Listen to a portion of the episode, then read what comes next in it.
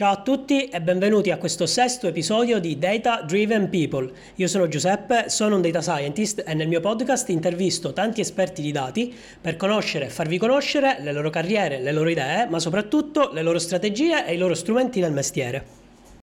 Oggi eh, abbiamo come ospite Enrico Tonini, eh, data scientist e programmatore R nell'azienda Salvagnini. Ciao Enrico.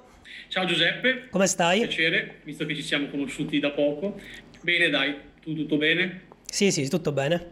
Eh, devo ringraziare Enrico più volte eh, perché eh, Enrico è sia un grande fan della serie, eh, ha visto tutti gli episodi, eh, dopodiché mi ha mandato anche dei commenti di apprezzamento, quindi lo ringrazio di nuovo. E come terzo lo possiamo dire, Enrico si è candidato spontaneamente per, per dare il suo contributo alla serie, questo mi fa tantissimo piacere, veramente. Magari ce ne fossero di candidature Speriamo spontanee, questo... ragazzi. Ragazzi, candidatevi, candidatevi spontaneamente, aiutate il format. Speriamo che venga preso positivamente, non come appunto come temevo potesse essere preso la mia autocandidatura in maniera un po' spudorata. Diciamo. No, no, no, assolutamente. No, io più che altro ho cominciato a vedere. Vai, vai. Ho cominciato a vedere i tuoi episodi con molto interesse, molto, mi sono appassionato proprio perché la ritengo proprio una cosa utile e ti ho scritto e ho contattato appunto una settimana fa perché mi sembrava che potessi darti anch'io, se vuoi, il mio contributo da un altro punto di vista, visto che tu stai cercando tanti punti di vista diversi per avere un quadro un po' della situazione Certo. del, del- del mercato del nostro ambito. Infatti ho apprezzato molto, tra l'altro hai un'esperienza comunque di rispetto e quindi è assolutamente eh, ben accetto il tuo intervento. Allora cominciamo subito, così smetto di parlare un po' io e parli tu. Ehm, ci racconti chi sei, cosa hai studiato, che cosa hai fatto in passato e cosa fai attualmente nell'azienda Salvagnini. Vai. Perfetto. Allora, io appunto sono Enrico Tonini, ho 34 anni e mm, io ho una formazione completamente statistica. Quindi ho fatto statistica alla triennale, alla magistrale a Padova. Io sono di Vicenza, quindi ho Padova qua vicino, oltretutto Padova. Ho la fortuna di avere Padova che è molto buona in statistica. Ho fatto triennale e magistrale e in statistica, diciamo, popo- eh, popolazione, demograf- eh, popolazione, società, demografia, quindi il ramo, diciamo, più dedicato al- all'ambito sociodemografico.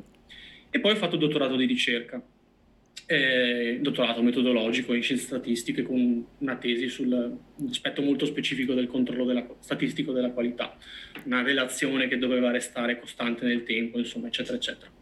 Ehm, Niente, appunto, quindi ho una formazione statistica, dopo ho finito il dottorato e siamo a inizio 2013, ho iniziato a fare quasi subito il consulente statistico. Eh, diciamo che il primo anno eh, ho lavorato a tempo determinato per una piccola azienda di consulenza statistica, loro facevano consulenza e formazione soprattutto con R e pur essendo piccoli eh, anche diciamo ad aziende grandi, quindi come, come certe banche, come certe aziende manufatturiere abbastanza grandi in Italia, tendenzialmente un po' tutte multinazionali o quasi. Eh, inizio 2014 poi eh, è iniziato il mio percorso da, eh, da, da freelance, mi sono aperto la partita IVA perché in quel momento lì mi conveniva, nel senso che ho cominciato ad avere delle opportunità di fare più lavori insieme e semplicemente era, ma un po' era una cosa che mi piaceva, che in passato, diciamo che questa apertura alla consulenza mi ha fatto un po' scoprire meglio questa strada e mi piaceva molto e un po' mi è capitato appunto, ho detto vabbè adesso per i primi, primi due anni insomma da fare ne ho e il pane non mi mancherà quindi mi apro la partita IVA e cerco di tirare su tutto quello che riesco.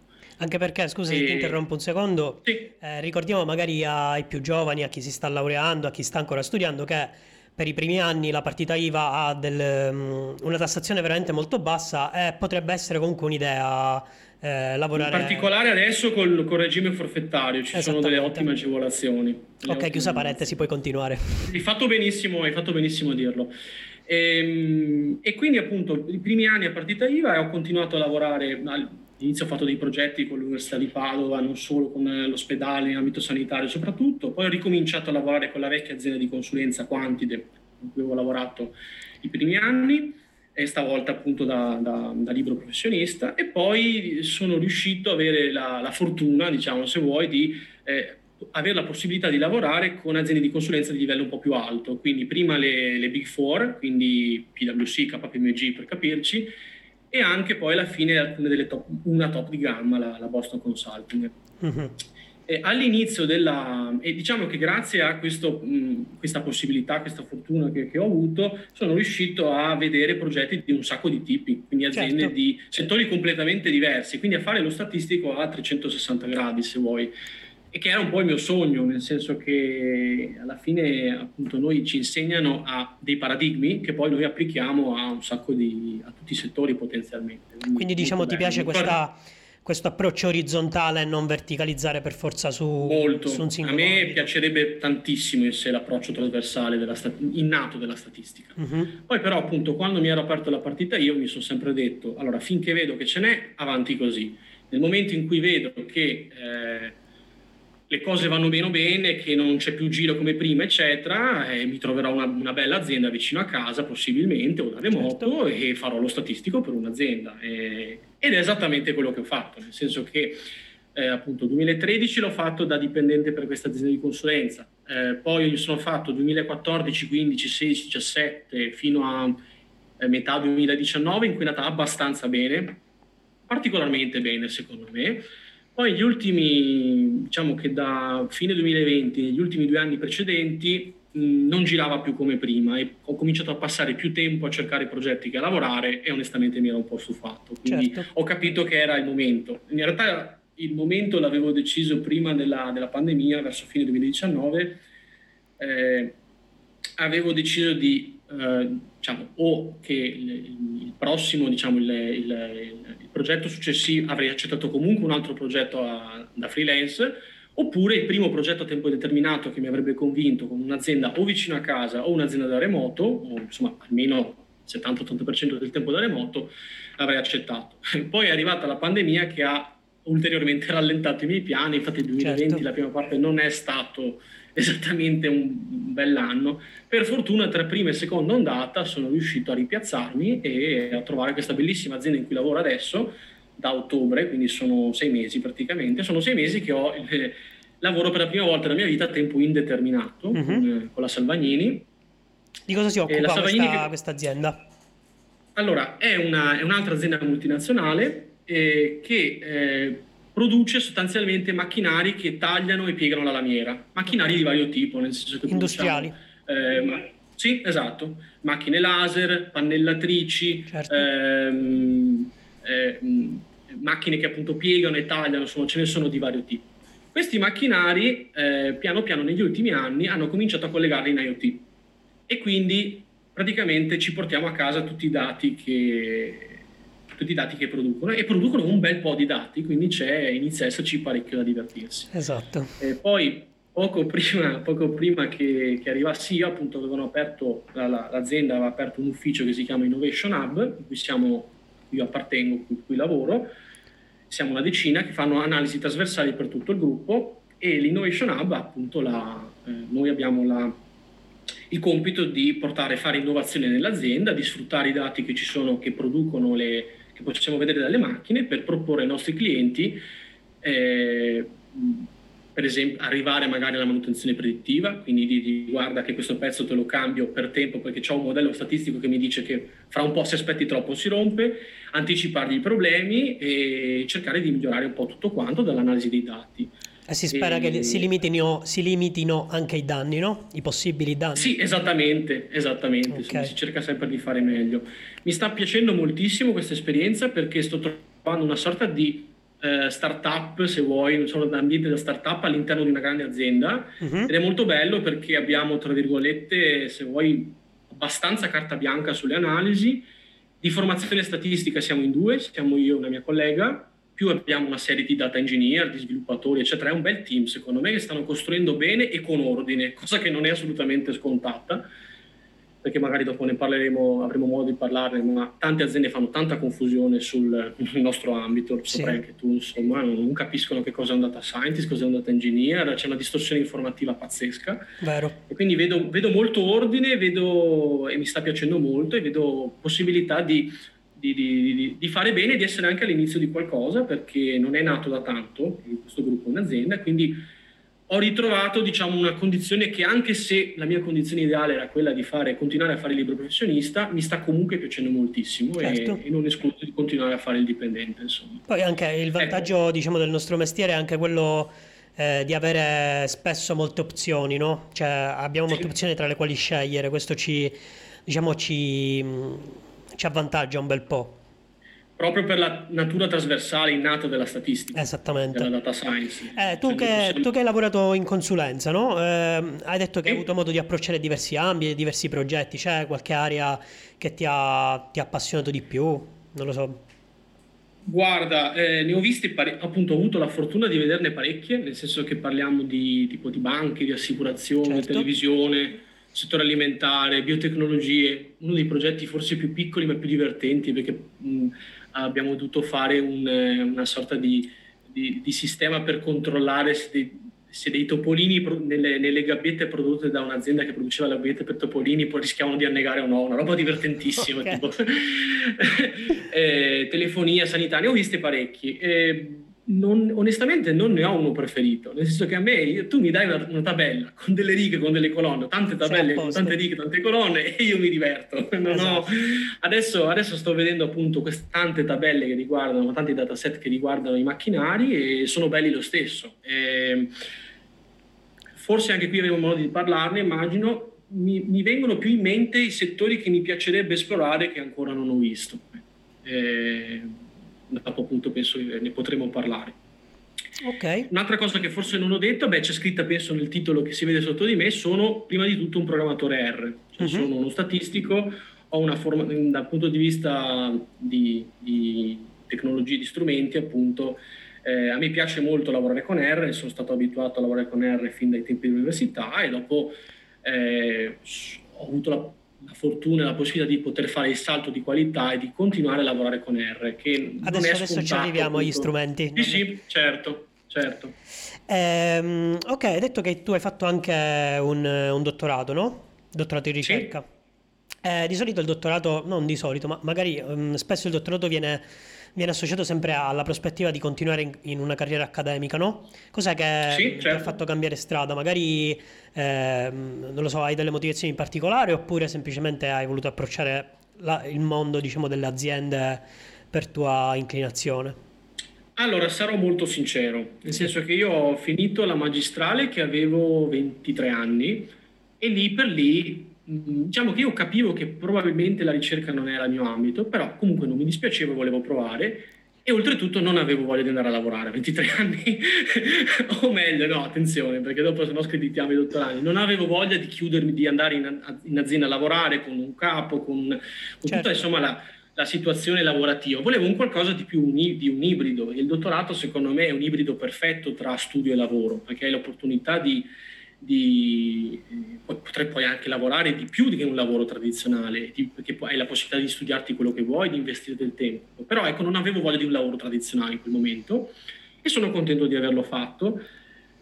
Però diciamo che avevo questa sensazione che potesse non essere il mio ambito, tant'è che diciamo che una settimana dopo, la prima settimana del secondo anno di dottorato, perché al primo anno noi facevamo eh, tendenzialmente corsi più specifici di quelli della magistrale, all'inizio del secondo anno, alla prima, prima settimana di tesi, mi sono reso conto che non faceva per me, nel senso che non mi sembrava l'approccio per cui ero portato io, forse perché ero anche tanto giovane, nel senso che ho fatto il dottorato abbastanza giovane, nel senso che tu uh-huh. tendenzialmente fai il dottorato un pochino dopo, perché magari prima provi esperienza in azienda, perché magari ci si mette di più a laurearsi, eccetera, certo. eccetera. Io invece diciamo che ho finito abbastanza presto l'università e non sono andato a lavorare subito, quindi mediamente i miei colleghi di dottorato erano tutti abbastanza più grandi di me, quindi forse ero anche un po' piccolo, diciamo. Uh-huh. Però n- non ho rimpianti anche perché... È comunque un'esperienza notevole. Mm. Cioè, sì, diciamo che è, è comoda. Buttare, per... Sicuramente. È comoda, mi è stata comoda perché in tanti posti in cui ho lavorato era ben visto uno che aveva il dottorato e, e, poi, ecco appunto, qui vengo al punto che è la cosa più importante, io comunque ho sempre visto la statistica come un bagaglio, un insieme di strumenti e metodi per dare soluzioni reali a problemi reali. Cioè sì. è un mezzo per fare questa bellissima cosa, per risolvere i problemi. È un approccio che, con cui puoi risolverne tanti, secondo certo. me. In, nell'ambito accademico e soprattutto nell'ambito accademico italiano, secondo me, purtroppo spesso accade il contrario. Cioè, non, non, sto, non, non voglio generalizzare, ma mi sembra che prima si inventi un metodo nuovo, magari cambiando un parametrino, una cosa di uno stimatore già esistente, eccetera, perché devi pubblicare, perché un po' il sistema è quello, e poi trovi dei dati in cui forse con certe assunzioni, in certi casi particolari, quel metodo funziona. Ecco, a me questo approccio non è così per tutti, eh, però certo. spesso tende a essere così, a me non piace molto, io, a me la statistica è pratica. Magari, magari, tu intendi appunto la statistica come un mezzo per risolvere i problemi, però a volte in ricerca eh, si, si, usa la statistica per scrivere il paper, no? ma poi all'atto pratico non non si riesce ad esatto, applicare quel, esatto. quel, metodo. Sì, sì, è, com- è Poi è importante anche fare quello perché fra i 100 metodi che si provano a inventare poi salta fuori, saltano fuori le scoperte certo. nuove, appunto le, i metodi nuovi che poi vengono utilizzati. Quindi Chiaro, poi... è giustissimo fare quello. Poi comunque la ricerca... Però è il sistema, è il sistema che non mi piace perché appunto tu per fare carriera tu devi pubblicare e questo devi sì. pubblicare costringe molte persone a pubblicare anche cose di qualità non altissima. Sì, sì, sì, cioè il publisher perish. Sì, esattamente. Sì, sì, che effettivamente neanche a me piace. Io ho lavorato in ricerca, effettivamente l'ho, l'ho intravista questa cosa un po' nel mondo della ricerca. Eh, effettivamente mette, mette, in campo un po' di distorsione appunto dal punto di vista proprio de, anche degli obiettivi della ricerca. Sì, ma secondo me poi in generale le università andrebbero separate, almeno facoltativamente, scegliere se poter fare ricerca o se fare didattica, che sono due cose entrambe importanti certo. e che non è detto che debbano essere uniti perché ci sono tante persone che sanno fare bene l'una o sanno fare bene l'altra. Certo, chiarissimo. Mm. E invece, mh, mm, tornando all'esperienza in consulenza, no? questa domanda l'ho fatta pure allo scorso episodio a Riccardo. Eh, molti vedono la consulenza eh, come a volte una, come dire, un'esperienza un po' tragica per orari di lavoro massacranti o comunque ehm, ci si mette in, diciamo c'è anche il discorso del body rental che non è ben visto, altri invece lo vedono come un modo per, per farsi le ossa, no? E per fare molta sì. esperienza in molti settori. Tu cosa ne pensi? Tu da che parte stai o stai nel mezzo magari? Non lo so. Allora, premesso che io ho avuto un'esperienza particolare in consulenza, perché io non sono mai stato dipendente di un'azienda di consulenza, ma io ho sempre fatto, se vuoi, il consulente dei consulenti. Ah, okay. Proprio perché restando a partita IVA, io tendenzialmente la mia strategia, appunto, negli anni prima di, di fare il dipendente, iniziare a fare il dipendente, è stata quella di eh, farmi ingaggiare dalle aziende di consulenza e lavorare insieme ai loro team per i loro clienti, per i loro clienti analytics in ambito, okay. in ambito statistico, eccetera. Quindi diciamo che io avevo sempre questa, tra virgolette, libertà che sapevo che i progetti duravano un tot e dopo non si sapeva come andava con tutti i pro e i contro della cosa. Detto questo, secondo me eh, intanto è importante, cioè mh, la, la, dispensa di consulenza è, sta, è molto importante, secondo, cioè può essere molto importante, però io la consiglio eh, eh, di, mh, di arrivarci facendo prima un'esperienza con una con un'azienda di, una piccola azienda, in particolare una piccola azienda di consulenza e possibilmente una piccola azienda di consulenza statistica, perché okay. come è capitato a me, io ho avuto questa fortuna di iniziare appunto con Quantide, in cui ho trovato uno dei due soci che è una persona che ne sa di più di statistica e informatica insieme che io conosca, è una persona che ha 50 anni, non è una persona che ha 30 anni o 35 sì. anni, incredibile, è stata la mia fortuna, mi ha insegnato un sacco di cose e in un'azienda piccola ti riescono a seguire meglio se trovi le persone in gamba e le persone giuste. Fai una piccola, diciamo, io consiglio che mi posso, posso permettermi di dare, iniziare in, una, una, in un'azienda piccola, imparare tantissimo e poi fare un po' di anni con le aziende di consulenza grandi, consulenza grandi per vedere, avere la possibilità di vedere più progetti, più cose insieme, eccetera, eccetera. Però le ossa, secondo me, bisogna farsele prima. Perché se tu appena laureato vieni subito sbattuto in un'azienda di consulenza, rischi di sì, magari impari, però impari un po' frettolosamente, mischiando le cose, okay. facendo confusione. Quindi, e poi appunto più sali di, di, consulenza e più i ritmi sono anche esagerati, se vuoi. Questo è un altro dei motivi per cui secondo me è una vita che puoi fare qualche anno, però poi secondo me è buono fare qualcosa. Quando si è giovani e pieni di energie. Sì, sì, esatto. Quindi guarda, io, io riconsiglierei a un altro me stesso, o comunque a, anche a chi si sta laureando adesso e all'inizio, proprio di partire da aziende piccole in cui ci sono persone molto competenti dal punto di vista tecnico e poi, poi, salire e fare il passo in consulenza e poi eventualmente lavorare in un'azienda, eccetera. Insomma. Ok. E, e, un'altra cosa che volevo dire è che secondo me poi il problema, perché questo? Il problema, uno dei problemi fondamentali delle aziende di consulenza grandi, secondo me, è che non sono nate per fare consulenza statistica, sono nate okay. per fare prima di tutto revisione. Le varie Big Four, eccetera, spesso sono nate per fare revisione o consulenza strategica. Sì eh, dopodiché negli ultimi anni c'è stata questa forte spinta sulla statistica, sulla data science, eccetera, quindi hanno iniziato a farsi i loro gruppetti di, di, data scientist, di statistici, di gente forte da un punto di vista analitico. Però a volte ho l'impressione che i responsabili di questi gruppi non siano non ne capiscono abbastanza da saperli gestire bene, quindi c'è un po', un po', di confusione. Quindi io straconsiglio farsi le ossa prima, fare un'esperienza in consulenza per sfruttare questa cosa e poi e poi fare qualcos'altro. Sì, anche, anche Riccardo dell'episodio 5 ha detto appunto che è preferibile la consulenza prettamente statistica, cioè in aziende che, fanno, che si occupano di quello. Per esempio lui aveva lavorato in sì. Data Reply, no? Che è fatta proprio sì, sì, sì, sì. Perfetto, andiamo a, alla ciccia, cioè alla, parliamo un po' di hardware e software che utilizzi, che prediligi al lavoro. Chiaramente il sottotitolo parla da sé, l'hai detto anche, anche prima, sicuramente prediligi R, però andiamo più nello specifico, no? Quindi molto velocemente okay. sull'hardware hai qualche preferenza, eh, sistema operativo, cioè hardware e quindi sistema operativo a, che accompagna quell'hardware? Certo, certo. Allora, partendo proprio dalle cose fisiche hard, diciamo... Quelle che puoi prendere a calci, eh, no? Sicuramente, esattamente, che rende proprio l'idea.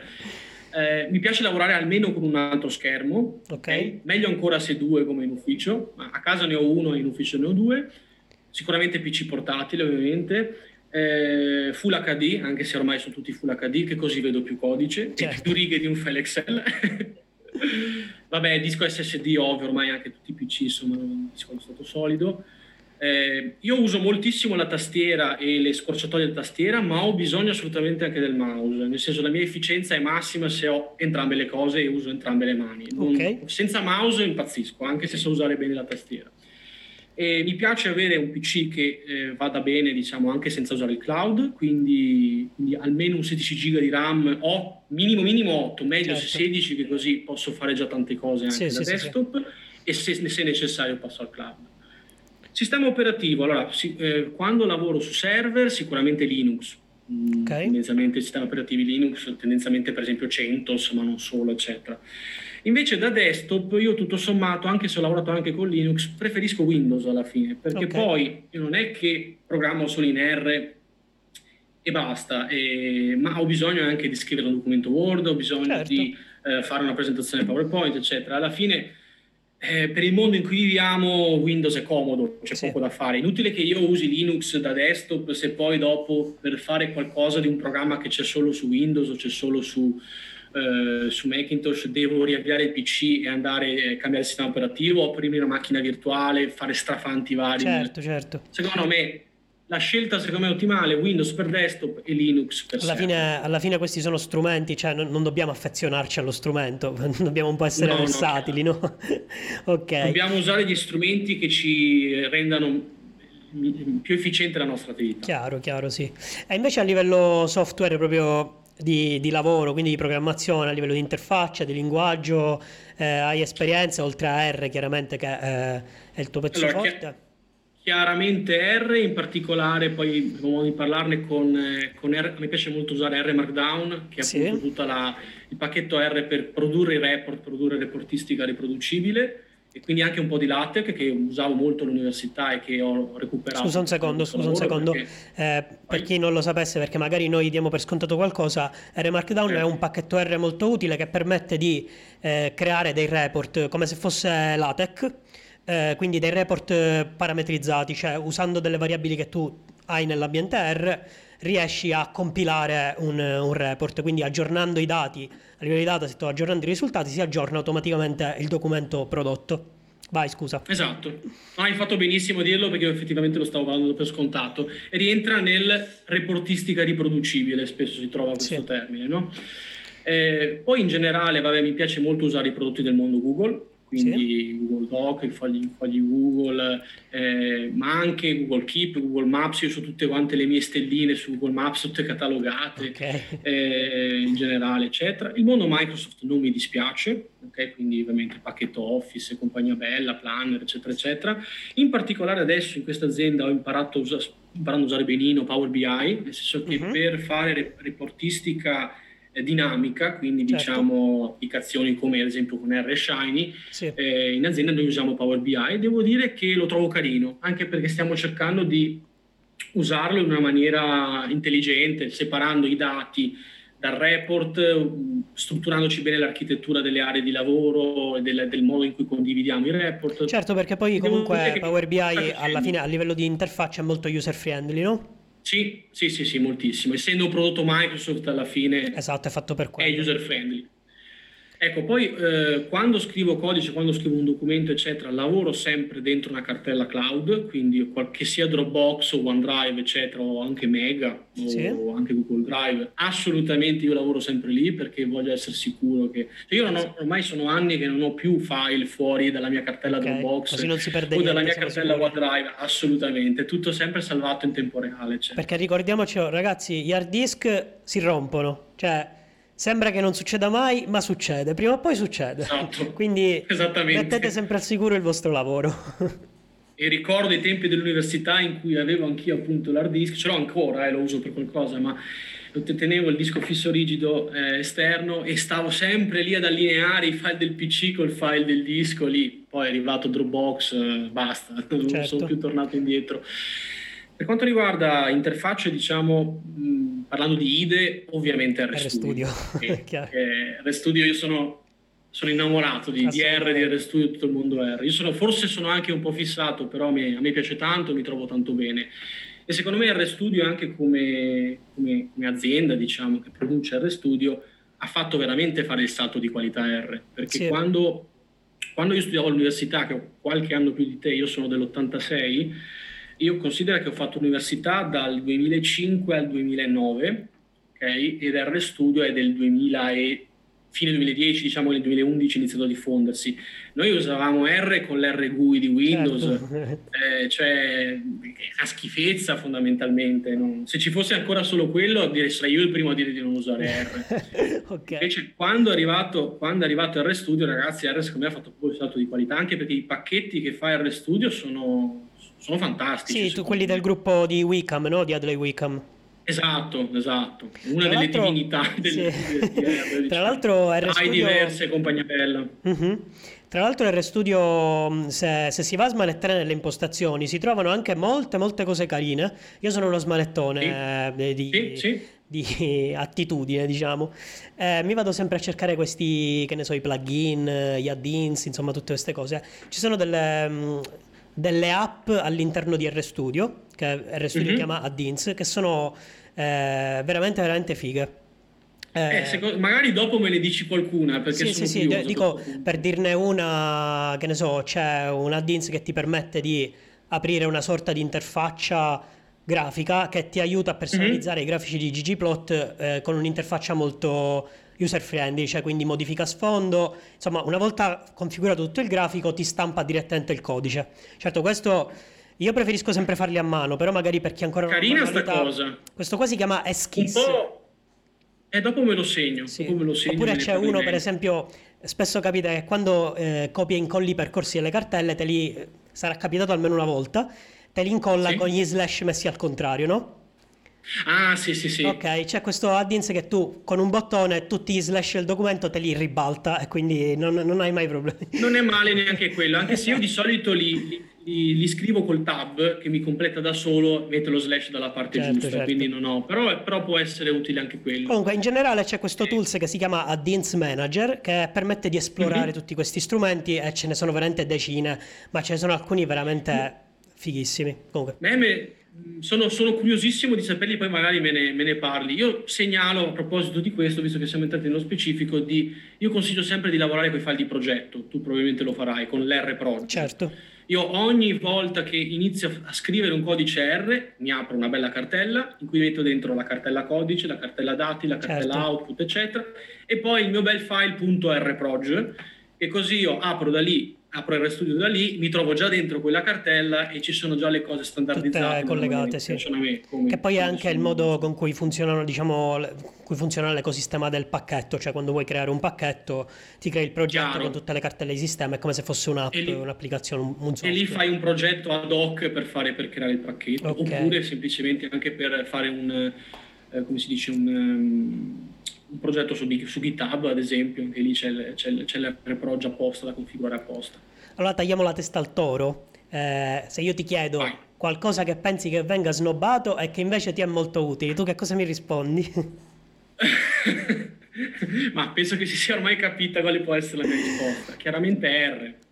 Nel senso che R è un peccato che secondo me è un pochino sottovalutato, un po' tanto forse sottovalutato nel nostro ambito nel senso che ormai insomma, lo vediamo che soprattutto da quando è scoppiata questa cosa della data science, no? ecco, io fino a qualche anno fa non, chiamavo semplicemente statistica, eh, spingono tanto su Python. No? Python sicuramente è ottimo, eh, cioè si capisce lontano un miglio che ha dei punti di forza eccezionali, però secondo me eh, in ambito statistico in generale, non solo di machine learning, ma statistico in generale a 360 gradi, secondo me R è ancora superiore, è solo che Python si sta diffondendo di più per una serie di motivi, perché eh, ci sono, questo è un tema di fondo, che ci sono tante persone che vogliono fare il nostro lavoro, che partono da una formazione diversa da quella statistica e cercano di, alcuni, alcuni molto bene, altri un po' meno bene, cercano di impararsi le basi di questo mestiere e eh, venendo da un'altra formazione tendono a virare più su altri linguaggi e il mondo non statistico che vuole fare, vogliono fare gli statistici, vogliono fare gli data scientist, tendono a, a virare su Python perché Python per esempio è il linguaggio comodo per tanti ingegneri o per tanti, per tanti fisici forse, non lo so, eccetera. Io se vuoi, anche se abbiamo due minuti su questo tema, ho provato anche nel, nel tempo, era poco che avevo provato nel tempo libero a fare una roba del genere, a fare un giochino, a dare un punteggio su varie caratteristiche a R e Python e vedere sì. quanto viene fuori sommando praticamente okay. le caratteristiche. Volevo, volevo, farci anche un po' su LinkedIn, poi non, l'ho, non ho ancora fatto in tempo a farlo. Se vuoi lo facciamo molto velocemente. Allora, per quanto riguarda la statistica in generale, secondo, eh, dando una scala, scala stupida Likert da 0 a 5, ok? Quindi classica scala da recensioni. Eh, statistica R batte Python 5 a 4 secondo me, quindi okay. Python comunque molto buono, ma R è ottimo. Vabbè, anche Machine perché learning... forse R nasce come proprio statistical software, quindi è R è nato quello. per quello. R è nato per quello. E Python è nato per fare un mucchio di altre cose, adesso sì. fa anche quello. Machine learning forse è il contrario, secondo me R è molto buono, gli darei un 4, però Python, Python 5 sicuramente sì. è ottimo per machine learning puro. Ricerca, 5 a 4 R, direi, forse anche 5 a 3, ma diamogli pure 4 a Python. Okay. Chi fa ricerca, chi fa laboratorio tende a partire con R. Ecco, produzione o deploy di modelli, forse il contrario, 5 a 3 qui direi per Python, sì. nel senso che Python si, si, presta meglio per mettere in produzione le cose, ma lo puoi fare anche con R. Eh? Io ci certo. sono dei miei modellini, ci sono dei miei script in certe aziende che sono ancora in produzione, anche per un, se faremo in tempo a raccontarlo per un aneddoto molto particolare grafici 5 a 4 per R, nel senso che i grafici che fai con R, ggplot, eccetera, secondo me sono più belli. Reportistica, io qui direi 5 a 3 per R. Okay. Con R tu fai R Markdown, ne abbiamo parlato prima, Shiny e compagnia bella. In Python sicuramente ci sono gli strumenti, non ho ancora ben capito quali siano gli strumenti per fare reportistica con. Allora, se ti posso consigliare uno strumento che ho scoperto da poco grazie ad amici che lavorano su Python, c'è l'equivalente di Shiny che si chiama Streamlit. Sì che okay. praticamente funziona quasi alla stessa maniera, giusto per sapere, anche per sapere per chi sta ascoltando, insomma, di... se si vuole interessare. Questa è di reportistica statica invece, quindi equivalente di R Markdown? No, quello non lo so. okay. Io uso Markdown personalmente. Sì, sì, sì, sì. Secondo me è molto molto bello. R sì, sì, sì, sì. Fare report Inter- ho quasi finito, ce ne sono ancora quattro. Interazione con il resto del mondo, qui forse appunto vince Python, un po' per il discorso della produzione di prima, quindi 5 a 4 per Python. Data management, quindi gestione del dato, filtrare righe, sì. selezionare colonne, eccetera, quindi diciamo dplyr versus pandas, sì. secondo me 5 a 4 qui per, per R, ok? varietà delle librerie 5 a 4 per R, con R c'è il mondo, con Python sì. ce ne sono tante, però con R secondo me su questo è ancora imbattibile. Gestione di memoria darei un 3 a 3, nel senso che R ha, ha il problema al limite fondamentale della RAM, tu non puoi superare la RAM del sì. PC o del server su cui stai lavorando, e credo anche su Python sia la stessa cosa. Credo. Sì, però... Totale, c'è, c'è, da dire però che eh, il punto di forza di Python è che è stato diciamo, adottato da alcune tecnologie cloud, per esempio Google Cloud Platform che tu ti trovi praticamente su Colab ti trovi Jupyter o Jupyter che dir si voglia con mm-hmm. Python già preinstallato. Questo diciamo rende le cose più ehm, diciamo crea un ecosistema Python più ampio, capito? Così le aziende certo. riescono, riescono diciamo, a uniformare le cose. Certo, io non voglio che passi chiaramente il messaggio sbagliato, noi parliamo di strumenti preferiti, tutto quello che diciamo sono cose, certo. considerazioni certo. puramente personali, però ragazzi è meglio sapere sempre più cose possibili. Non dico sapere cose tutte benissimo, magari si può avere un punto di forza particolare, però è meglio sapere un po' di tutto, cioè sapere usare molti strumenti perché non si sa mai, possono sempre tornare utili in ogni caso, no? Chiaro. Per chiudere, se vuoi, per questo giochino molto stupido, poi appunto okay. ognuno usa quello che fa, che, che, che, vuole, che preferisce, con cui gli conviene, che gli conviene usare, verrebbe 44 su 50 per R e 41 su 50 per Python. Però okay. è un giochino. ok. È comunque una considerazione di eh, comunque qualcuno che ha usato questo linguaggio per anni e comunque si è, si è ritrovato a dare queste valutazioni. Poi chiaramente ognuno ha Chiaramente, ecco, il mio è ovviamente un punto di vista di R distorto, ecco. esatto. però ho provato a leggermi tanti articoli sul confronto tra i due perché sono molto interessato e non escludo che se mi servirà, se mi toccherà, mi imparerò anche io Python, non è che, è che mi rompe un pochino perché prima di arrivare al livello di velocità che ho con R con Python sicuramente ci metterò certo. perché con R sono diventato molto veloce e molto efficiente a fare certe cose certo, ci certo. metterò a farlo a imparare le stesse cose con Python perfetto eh, è stato molto interessante questo, questo mega confrontone. eh, spero che Wickham ci stia guardando per, per essere fiero di noi. eh, passiamo alla parte un po' più pratica. Un cioè personaggio cioè... Wickham, eh? sì. Un personaggio Wickham. ok, passiamo alla parte pratica, quindi di approccio al problema. Cioè, tu eh, ti viene dato un dataset, eh, come, come, ti approcci diciamo, a, a, ai dati e come, come inizi eh, a processarli, diciamo come eh, qual è la, il tuo flusso, la tua impostazione per, per, risolvere un problema statistico, o meglio un problema reale tramite la statistica. Esatto, sì, poi hai già risposto tu, nel senso che io cerco di avere un approccio molto pratico, okay. cerco di trovare la soluzione migliore e più veloce per risolvere il problema. Questo ho visto, l'hanno detto anche già altri ospiti prima di me. I dati prima di tutto secondo me vanno guardati, cioè, ancora prima di fare delle tabelle, delle analisi descrittive, eccetera, li devi guardare. Tu devi farti, prendi le tabelle che hai nel tuo ambiente di lavoro, banalmente fai un head, ti vai a guardare le colonne, vai a guardare cosa c'è dentro, cerchi di capire, eccetera, o li devi guardare. Poi inizi piano piano a fare, cioè, ancora prima di fare i modelli, che tanti ormai partono subito a fare modelli, sicuramente a fare analisi descrittive, ma ancora okay. prima delle analisi descrittive li devi guardare e poi piano piano, in base a quello che devi fare, se il problema è definito oppure se lo devi definire tu, perché possono capitare entrambe le situazioni, inizi a complicare le cose, quindi piano piano farai delle analisi descrittive, eh, numeriche, grafiche, tabelle, grafici, eccetera, eccetera, e poi piano piano, se serve, passerai a fare dei modelli, certo. partendo dai modelli più semplici. Se non bastano i modelli più semplici, si va su cose più complesse. Questo è l'approccio che, in cui mi ritrovo molto e mi ritrovo anche in quello che hanno detto alcuni ospiti, per esempio Gianluca, mi ricordo, mi sì. piaceva molto quello che diceva riguardo di questo.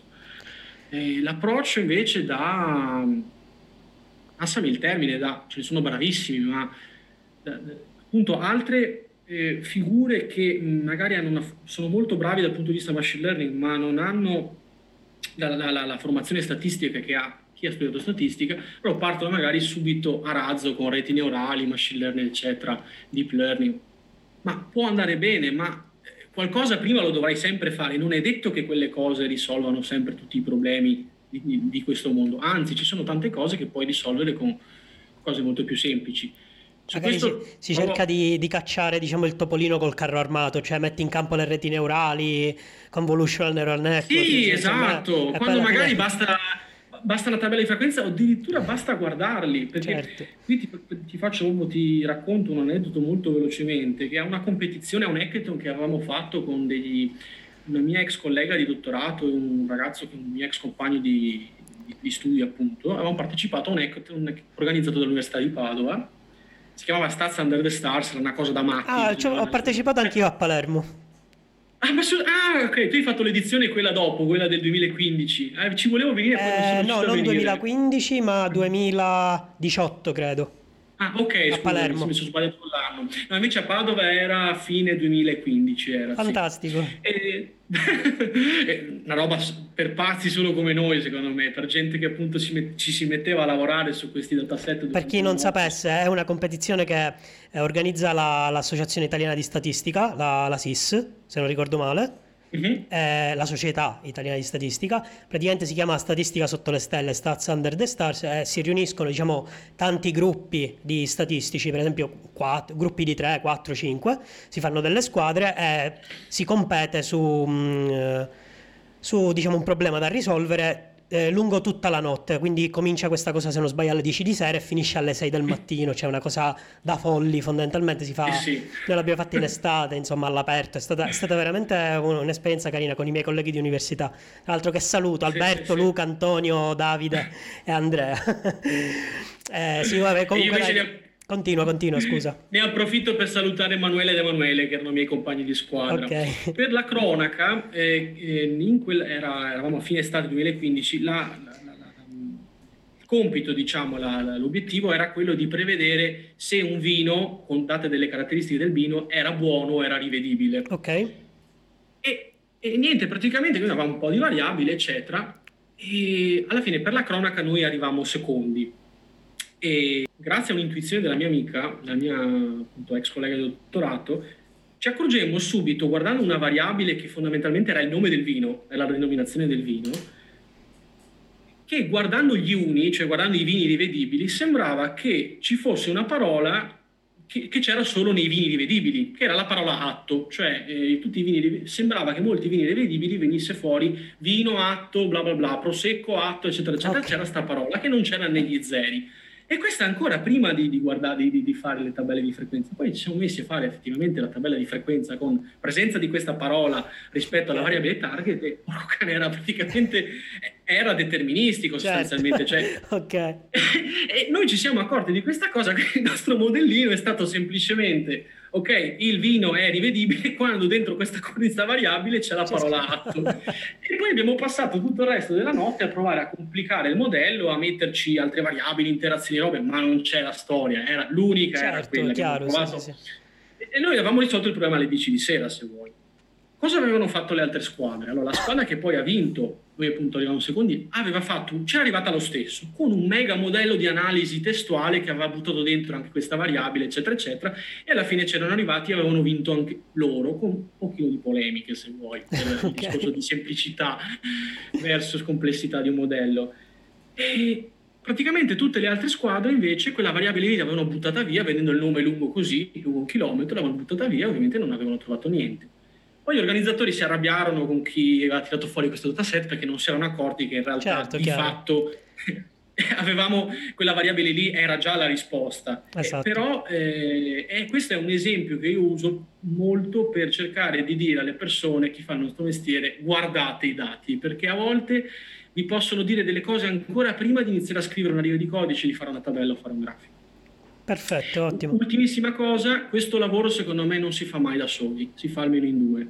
Due, meglio se due, tre, quattro, perché è fondamentale scambiarsi opinioni, cercare di ragionare insieme con, con persone Chiaro. in gamba, possibilmente persone più brave di te, più, più brave di me, più brave di, di, di, di persone con cui lavori, perché vengono fuori le idee migliori e tante volte i problemi alla fine le soluzioni sono così ad hoc che sono frutto di, del ragionamento di tante menti. Chiaro. Non è un lavoro che si fa da soli, secondo me. Certo. E c'è una skill, questa è sempre la domanda che ah, mi hanno suggerito su LinkedIn, mi ha suggerito sì? un certo Daniele, se non ricordo male. Quale skill hai migliorato notevolmente con l'inizio del lavoro e che durante gli studi era un po' indietro? Ma ovviamente la programmazione, direi. Okay. La programmazione in particolare la programmazione con R, nel senso che io fino eh, a livello dell'università sì, non sapevo programmare in R, non sapevo programmare in generale, non sapevo programmare in R, facevo dei, dei cicli for che adesso me li guardo adesso sono ridicoli. Certo. E ho avuto la fortuna di incontrare, di incontrare appunto in particolare questa persona di questa prima azienda con cui ho lavorato che è molto competente da un punto di vista sia informatico che statistico che mi ha dato le basi, mi ha insegnato a programmare e adesso faccio anche degli apply super complessi, mi diverto con cose abbastanza particolari, sì, sì, però sì. se non l'avessi incontrato sarebbe, sarebbe stato sicuramente più difficile. Poi ah. adesso forse è un po' più facile perché R è più avanti, è più maturo rispetto a come era. Tra l'altro io mi ritrovo pure in questa cosa che hai detto e tra l'altro l'ha detta anche um, all'episodio scorso Riccardo eh, perché mm-hmm. spesso, ehm, a proposito di R, dato che ormai parliamo di R, spesso R viene presentato come un software statistico, no? Quindi tu gli metti i dati dentro e lavori sui dati. Eh, spesso non viene sottolineato, diciamo, il fatto che comunque è un linguaggio di programmazione a tutti gli effetti.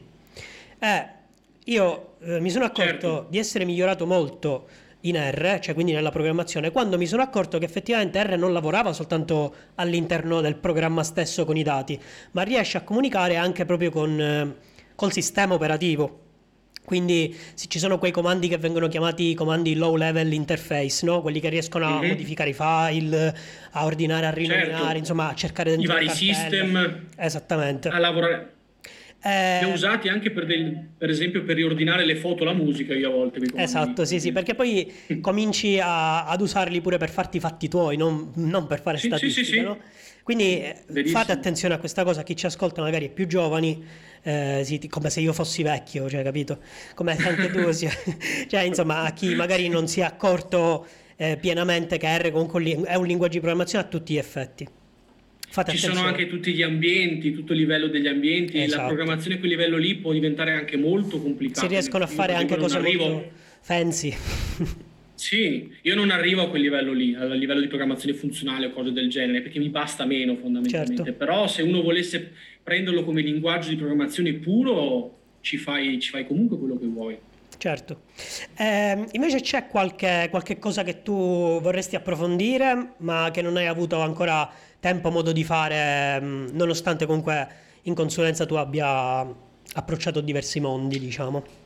Allora, ti cito più cose, nel senso che, eh, per esempio, non mi è capitato di fare grandi modelli di analisi testuale o del linguaggio, mi piacerebbe okay. molto, quindi NLP, no? Natural Language Processing, linguaggio, elaborazione del linguaggio naturale o appunto analisi testuale. Sì. Eh, qualcosa sul riconoscimento delle immagini, una volta ci siamo andati vicini, ma non poi appunto il progetto non è andato in porto, è un peccato perché mi sarebbe piaciuto fare qualcosa. Sì. Mi attira moltissimo il mondo della genetica, okay. di, di, applicare, di, applicare, appunto tecniche statistiche di machine learning a, alla Io genetica. Mi ci, mi ci sto approcciando in questo periodo nel mio progetto attuale. So, beato te, nel senso che penso, penso, sia veramente interessante e so, mi dicono che è molto complicato perché devi studiarti un sacco di cose prima per capire sì, il framework eh, diciamo è particolare. Chiaro, chiaro. E poi, e poi il calcio, nel senso lo sport, in particolare il calcio, che sono un grande appassionato di calcio, mi piacerebbe molto un giorno, non so se mi capiterà mai, ma poter approfondire le, le, le, tecniche che si usano per modellare, per esempio, gli infortuni di giocatori, i risultati delle partite, come sostituire i giocatori, eccetera. Certo, certo. Una, una, squadra nel campionato danese, in North Zealand, che nel 2015 vinse il campionato con un approccio statistico. Oh. E, eh, presero un data scientist, presero uno più data scientist e loro sostenevano almeno di aver vinto il campionato sfruttando, facendo le sostituzioni, il mercato, eccetera, con un approccio statistico. Quindi... Sì, tra l'altro c'era la, mm, diciamo, si dice, comunque si sa, non si dice che Sarri, l'allenatore, in tempi sì. non sospetti, eh, aveva sempre lo statistico appresso. Cioè, questa è una cosa che eh, dicevano spesso diciamo, nei programmi sportivi. Ah, questa, non la, questa non la sapevo. Sì, sì, sì, non si è visto molto la Juve purtroppo. Come? non si è visto molto la Juve ah, okay. purtroppo. Io pur... okay. Purtroppo sono juventino e quindi okay. sono destinato a soffrire continuamente. Ok, ok, andiamo avanti, se no rischiamo di andare un po' lunghi. Eh, spero che comunque non stiamo annoiando nessuno, anzi secondo me è una, una conversazione molto ricca, questa qui, molto fitta di contenuti. Eh, nel tempo libero tu provi eh, delle cose, hai dei side pro- project, non lo so, oppure quando mm. smetti di lavorare stacchi la spina e non, non pensi... Ma entrambe le cose, dipende dalla giornata, dipende da quanto sono stanco, quindi tante volte stacco, altre volte mi faccio prendere da inizio a leggere cose sui social, su internet, su Wikipedia, eccetera, uh-huh. inizio a curiosare, mi provo pacchetti R, provo a scrivere delle cose. Dipende, io vado molto, uno dei miei driver principali è la curiosità. Okay. Eh, se una cosa mi incuriosisce, rischio di perderci una giornata senza problemi, cioè di perderci tutto il sabato per dirti. E poi ovviamente stanno attenti a mantenere una salute fisica e mentale, nel senso che mi piace anche certo. molto staccare, ovviamente. Ok. Va bene. La curiosità secondo me è fondamentale nel nostro lavoro. Ci sì, sì, esatto. Per sì, sì, sì, decisamente. scoprire dove andare a parare nei dati, dove, dove guardare i dati, come dicevamo prima. Certo. Ehm, invece noi siamo statistici puri, no? Quindi, mm-hmm. cioè, io, cioè, tu hai fatto hai una formazione prettamente statistica, io anche, ho fatto sia triennale che magistrale. Spesso noi ci dobbiamo interfacciare ehm, con, ehm, con, gente di altra professione, no? Perché anche da consulente tu ti approcci, de- devi prima di tutto capire eh, cosa vuole il cliente o comunque qua- qual è il problema e poi devi anche comunicare i risultati in una, man- in una maniera tale che loro ti capiscono a loro volta e quindi non, eh, non in statistichese, no? come si dice in gergo. Ci certo. sono, mh, mm, cioè, co- cosa ne pensi? Questa può, può, essere considerata una, non so, una difficoltà nel nostro lavoro, comunque... Mh, mm, cioè, allora, esistono, esistono me... per esempio delle figure con cui è difficile interfacciarsi maggiormente? O... Dalla mia esperienza, diciamo, i progetti a cui ho lavorato io, ti cito se vuoi la figura con cui mi sono trovato meglio e quella con cui mi sono trovato peggio. Ok. Eh, quella meglio, cioè, o meglio, il, la figura non statistica con cui, se, con cui, io da statistico, da data scientist mi sono trovato meglio, il fisico. Nel senso che eh, persone laureate in fisica con una formazione fisica, di, in fisica, anche magari se alcune di loro non avevano delle basi statistiche, non so, loro è come se fossero un livello sopra tutti quanti. Cioè, io ho lavorato con una ragazza in banca, mi ricordo, lei non sapeva neanche che cos'era la regressione. Però lavoravamo a fianco, eccetera, e, e io solo dicendo le due cose, era come se lei avesse capito la regressione eh, nel tempo che ci cioè molto più velocemente del tempo che ci ho messo io a capirla quando l'ho studiata. Cioè, eh, loro secondo me sono proprio di un altro livello, come okay. se vedessero tutto quanto dall'alto. E, e, e, quindi un fisico che studia statistica secondo me può fare, fare veramente tante belle cose. Forse perché la fisica è una disciplina, eh, scusate tutti i fisici se sto per dire castronerie, eh, non, non, so quello che sto per dire, però penso che la fisica sia una disciplina molto di principio, cioè che sta alla base della natura e forse ti dà questo mindset un poco più ampio, più aperto, più di eh, visione complessiva delle, anche delle Pro- altre discipline, no? Probabilmente sì, probabilmente uh-huh. sì. Invece a volte faccio, faccio fatica con, con, alcuni ingegneri, non, non con tutti, eh, non okay. gli ingegneri, anzi ce ne sono alcuni di bravissimi. Eh, con alcuni ingegneri in particolare, se vuoi con alcuni ingegneri gestionali che magari gestivano i progetti senza avere delle, eh, delle basi statistiche, che ci può stare ovviamente, Ecco, no, una difficoltà grossa secondo me del nostro lavoro, come dicevi tu, era far capire le cose ai non addetti ai lavori e in particolare eh, capire noi stessi quanto tempo ci mettiamo a fare le cose, perché per esempio per la mentalità del tipico, del, del tipico ingegnere gestionale PM, project manager di un progetto, no? lui ha bisogno sempre di numero di persone che fanno tot cose in tot tempo io ho una, ancora oggi, dopo po', diciamo, sette anni di esperienza post-dottorato, ho una difficoltà enorme a capire quanto, ci, quanto, tempo ci metto a fare le cose e questo, questo con certe persone che magari non, non, hanno capito subito, non colgono subito la natura del nostro lavoro, sono, alcuni sono bravissimi, altri che invece, eh, non, non, come dire, loro vanno in maniera molto quadrata su, su questa cosa okay, qua, okay. ci si scontra, ci si scontra parecchio. Ok, tu che hai avuto diciamo anche esperienza um, in campo accademico, no? Quindi col dottorato. Mm-hmm. E poi comunque sei andato a lavorare in consulenza, quindi hai diciamo un po' approcciato questi due mondi. Eh, c'è una differenza tra un approccio accademico alla cosa e un approccio business oriented oppure, oppure mh, mm, non ci vedi tutta questa differenza a livello di allora, c'è sicuramente la differenza di approccio, c'è.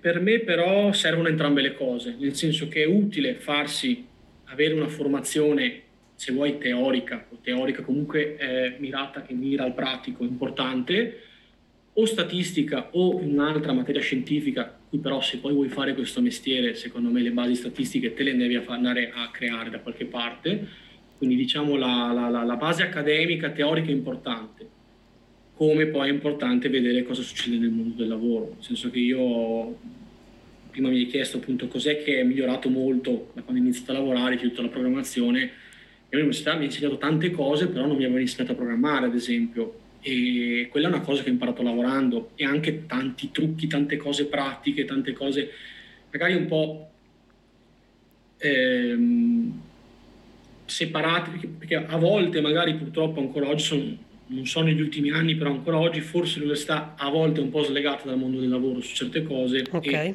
un po' più di collegamento forse ci vorrebbe per... Sì, sì, per io in questa cosa mi, mi trovi d'accordo onestamente, sì però secondo me servono, servono, entrambi gli approcci. È importante avere delle basi teoriche, chiamiamole così, solide, però poi è fondamentale imparare il lavoro sul campo e capire dal punto di vista pratico, poi avere a che fare con le persone, perché poi certo. ci sono anche dei progetti in particolare, in passato un progetto fatto in banca in cui avevamo a che fare con tanti stakeholder, se vuoi, e quando hai a che fare con tante persone, di tanti gruppi, di tanti uffici diversi, di tante formazioni e stazioni diverse, non è facile capire come mostrare il proprio lavoro. Già, già noi abbiamo una difficoltà enorme perché a volte per produrre, per, per produrre magari una tabellina che sembra stupida a una persona che non ha idea di quanto tempo ci si mette a fare quella tabellina, a volte abbiamo bisogno di simulazioni di, di certo. giorni e giorni di lavoro. Invece altre volte, per, pensa per esempio a un report markdown che fai su eh, mille aziende diverse, fai la stessa analisi con delle piccole differenze su mille aziende diverse, magari basta che hai il tempo per farlo su un'azienda dopodiché certo. fai partire un ciclo fuori che ti, ti, stampa un report su, su quelle mille aziende e, e la, persona, la, persona, vede un report di mille pagine e dice eh, caspita quanto lavoro, in realtà magari ci hai messo molto di meno che fare, a fare la tabellina piccola. Certo, Quindi, certo. La distorsione del, dell'informativa anche per quanto riguarda i tempi che ci mettiamo a fare le cose con le persone con cui abbiamo a che fare è, è un grosso problema per noi, se vuoi. Mm-hmm pane per i nostri denti. Ok, abbiamo detto, mm, eh, diciamo, sappiamo quanto è bella la statistica, quanto è bella la data science, ma ehm, ha anche, diciamo, delle sue magari mancanze, qualcosa che ancora non riusciamo a fare, no? Secondo te cosa, cos'è che non riusciamo a fare ancora bene con la statistica, con la data science e cosa non è la data science? Allora, cosa non è la data science? Io girerei la domanda che secondo me è simile, se mi permetti, in eh, chi è che non è un data scientist. Ok. Allora, qua mi ricollego un po' a quello che hai detto prima, c'è una grossa distorsione informativa su, su cosa facciamo, qual è, come è fatto, quali sono le caratteristiche del nostro mestiere. Eh, ci sono aziende che pensano che noi facciamo le tabelline Excel e basta, con tutto il rispetto, perché bisogna anche saper usare bene Excel, certo. non è scontato neanche quello.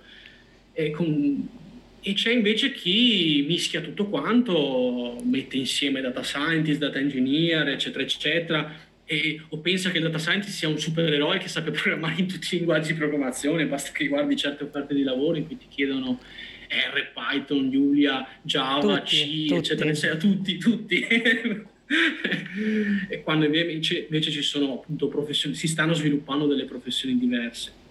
Ecco, sicuramente per me il data scientist non è altro che lo statistico moderno, cioè okay. è una persona che o è statistico o è una persona che ha una formazione scientifica importante e che si è creato delle basi di statistica solide. Ma è inutile dire, cioè il, lo, il, data scientist non, non, non, lo può fare uno che non si è studiato come si fa un'analisi esplorativa, come si fanno i test statistici, come si fanno i modelli statistici, eccetera, eccetera. Non si può partire a fare reti neurali, deep learning a caso e basta. Cioè, quello funziona, ma solo dopo che hai fatto tutta una serie di cose e, e magari c'è quel test del cavolo che userai una volta su mille, ma tu devi avere idea di che cosa è un test statistico e quando ti può servire per, per, per, per, valutare appunto l'impatto di una variabile su un'altra, eccetera, eccetera. E su questo, secondo me, da questo non si prescinde e tante persone questa cosa non la capiscono, cioè pensano che tante persone che non hanno studiato statistica o che hanno, o pensano di avere una formazione statistica sufficiente perché sanno un po' di machine learning, non o un po' di probabilità magari. Cosa. po' di probabilità, certo. Io per statistica intendo sì, certo, quello chiaro. che si fa tendenzialmente ne, ne, negli esami di statistica. Io magari sembro un po' statistico-centrico, ma secondo me il data, scientist è un, uno statistico che se vuoi un termine che aziende, agli occhi delle aziende di oggi sembra un po' sfigato, ma in realtà non è altro che quello, è uno statistico che sa usare bene i linguaggi di programmazione di data science, tipicamente R o Python, e, e che, ehm, oppure appunto una, form- una, persona che ha una formazione scientifica che sia creata una base statistica e che sa interfacciarsi con il business dell'azienda, che sa capire quali sono i bisogni dei suoi clienti o dei suoi stakeholder e che sa magari utilizzare anche infrastrutture magari cloud o esempio, database. Sì. Si sa muovere bene da un punto di vista tecnologico, per è quello mi piace dire che è lo statistico moderno, se vuoi, non è il vecchio certo. statistico, non è solo il vecchio statistico alla Fisher o al... Certo. Con le tavole su carta, le tavole della esatto. normale. persone fondamentali perché noi dobbiamo sempre salire sulle spalle dei giganti. Chissà certo. cosa farebbe un Fisher oggi. Un Fisher oggi probabilmente eh, sì. potrebbe, fare, potrebbe, fare, tante cose. Ecco, secondo me data scientist comunque è un'etichetta che è nata, che hanno fatto nascere persone di formazione non statistica per definire il nostro lavoro ma altro non sarebbe lo statistico ed è un'etichetta che io personalmente anche al mio profilo, al mio CV ho aggiunto qualche anno fa per, solo per essere capito meglio, perché almeno con data scientist abbiamo la speranza che le aziende capiscano cosa facciamo, almeno, sì, la speranza, perché non sempre. Purtroppo c'è tanta distorsione informativa in entrambi i sensi. Chiacchiero troppo. E l'altra cosa che mi avevi chiesto era eh, cosa non riusciamo a fare, secondo me non riusciamo a sostituire il data scientist. Okay. Cioè, il, tanti, di, tanti, soprattutto una formazione magari più ingegneristica, pensano che si potrà, potrà essere fatto tutto quanto dai robot, dall'intelligenza artificiale, eccetera, eccetera. Ma io me lo voglio vedere una macchina a fare un'analisi esplorativa, a ragionare su un problema, a capire come approcciare un problema partendo dai dati, eccetera.